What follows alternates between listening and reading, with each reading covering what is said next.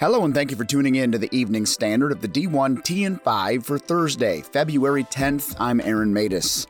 The Toledo AD search is down to three finalists per the Toledo Blade's Kyle Rowland. They are Austin Peay AD Gerald Harrison, Washington State Deputy AD and COO Bryan Blair, and Purdue Senior Associate AD for Strategic Initiatives and Chief Revenue Officer Tom Moreland.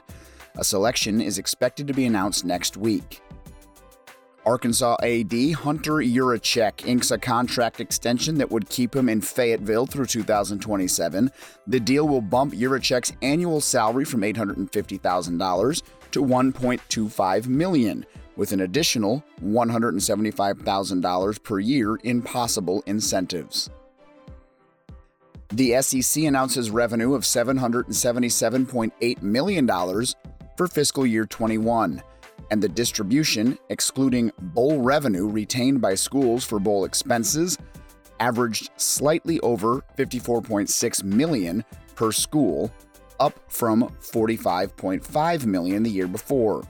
The Athletic's Nicole Auerbach notes the distribution does not include the one time supplement of roughly $23 million the league provided to each school in 2021 to help mitigate the financial impact of the COVID 19 pandemic.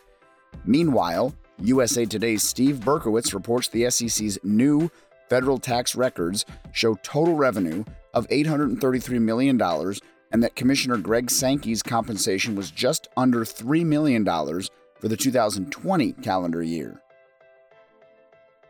Florida's revenue fell by $36 million from 175 in fiscal year 20 to 139 million during fiscal year 21. The revenue loss is primarily attributable to a $22 million decline in ticket sales and reduction of booster contributions by $37 million from the previous year for the Orlando Sentinel's Edgar Thompson, who also notes football generated $26.1 million in ticket revenues and close to $1 million in concessions, programs, and novelties in 2019. Donors contributed more than 32.4 million to football. The Gators also received $8.1 million in capital gifts during fiscal year 21.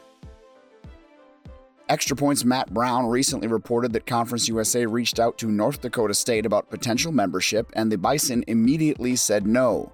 Inforum's Mike McFeely says the report piqued his interest because he has asked Bison AD Matt Larsen numerous times if NDSU has been contacted by FBS leagues, including Conference USA, and each time Larsen has said no, including after Brown's reporting. McFeely says, This is one of those odd situations in which I don't doubt either party.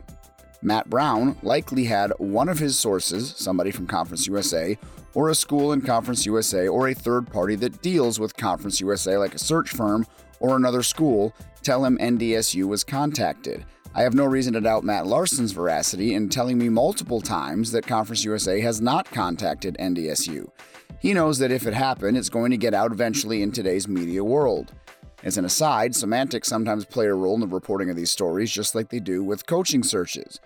Regardless, McFeely believes the point is moot because NDSU, he contends, would rather play the long game and stay in the Missouri Valley Football Conference and Summit League and wait for a potential invitation to the Mountain West, which might never come, instead of accepting or pursuing an invite to Conference USA or the MAC.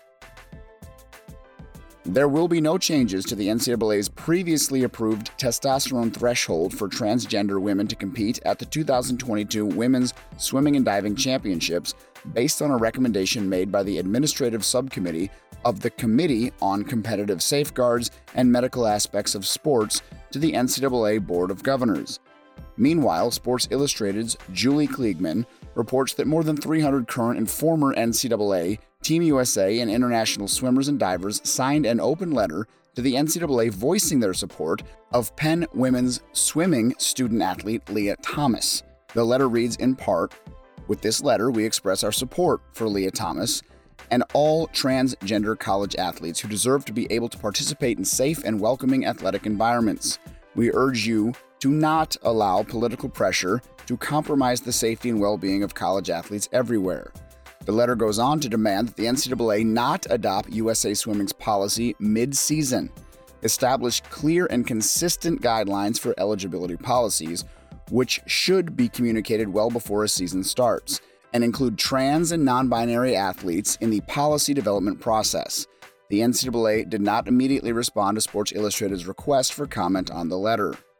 This and more in your D1 ticker email. I'm Aaron Matus, and this has been the Evening Standard of your D1 TN5 for Thursday, February 10th.